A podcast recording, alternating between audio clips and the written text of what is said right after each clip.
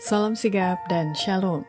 Renungan kita pada hari ini, Sabtu 23 Desember 2023, berjudul Taman Eden. Ayat intinya terdapat di dalam Yesaya 51 ayat 3. Sebab Tuhan menghibur Sion, menghibur segala reruntuhannya. Ia membuat padang gurunya seperti Taman Eden dan padang belantaranya seperti Taman Tuhan. Di situ terdapat kegirangan dan sukacita nyanyian syukur, dan lagu yang nyaring. Pena Inspirasi menuliskan yang dimaksud dengan judul renungan kita pagi ini, Taman Eden, adalah merupakan suatu kebahagiaan yang abadi agar kita senantiasa memiliki pengharapan dengan mendengarkan kabar sukacita sebagai faktor yang menunjang kebahagiaan sejati dan sarana untuk memulihkan hubungan kita secara vertikal kepada Tuhan dan horizontal dengan sesama sebagai berikut. Pertama, gambaran dari Taman Eden yang akan dilihat itu adalah taman itu akan dikembalikan lagi dalam keadaan yang lebih mulia daripada awal mulanya. Apabila arus dosa melanda dunia ini dan kejahatan manusia menetapkan kebinasaan mereka oleh air bah, tangan yang telah mendirikan Eden itu telah mengangkatnya dari dunia. Tetapi pada pemulihan yang terakhir, bila mana akan ada satu langit yang baru dan satu bumi yang baru, Wahyu 21 ayat 1, maka taman itu akan dikembalikan lagi dalam keadaan yang lebih mulia daripada awal mulanya. Kedua, gambaran dari Taman Eden yang akan dilihat itu adalah padang gurunnya akan dibuat menjadi seperti Taman Eden dan padang belantaranya seperti Taman Tuhan untuk menghiburkan Sion. Di sana akan terdengar suara musik dan lagu yang cocok di hadapan Allah. Telinga dan pikiran orang fana belum pernah mendengar dan memahami musik dan lagu semacam ini.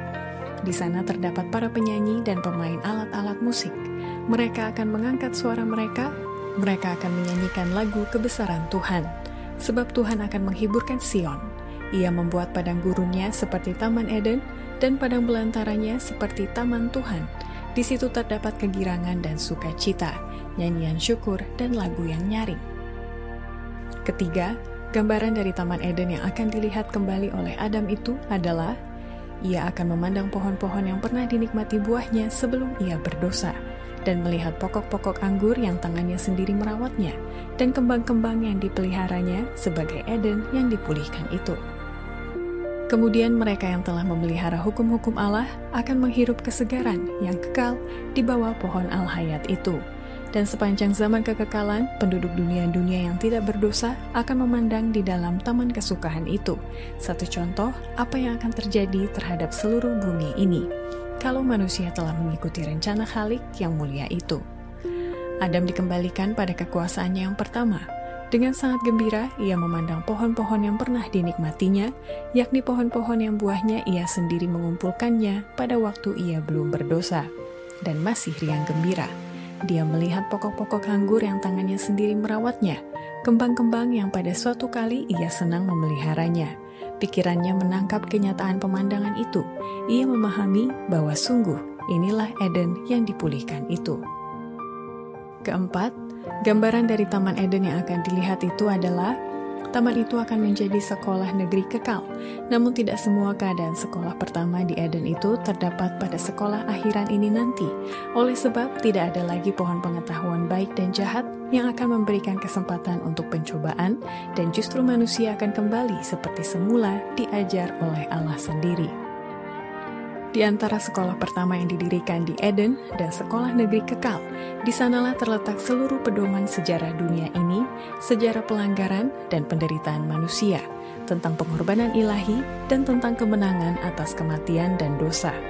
Tidak semua keadaan sekolah pertama di Eden itu terdapat pada sekolah akhiran nanti. Tidak ada pohon pengetahuan baik dan jahat akan memberikan kesempatan untuk pencobaan.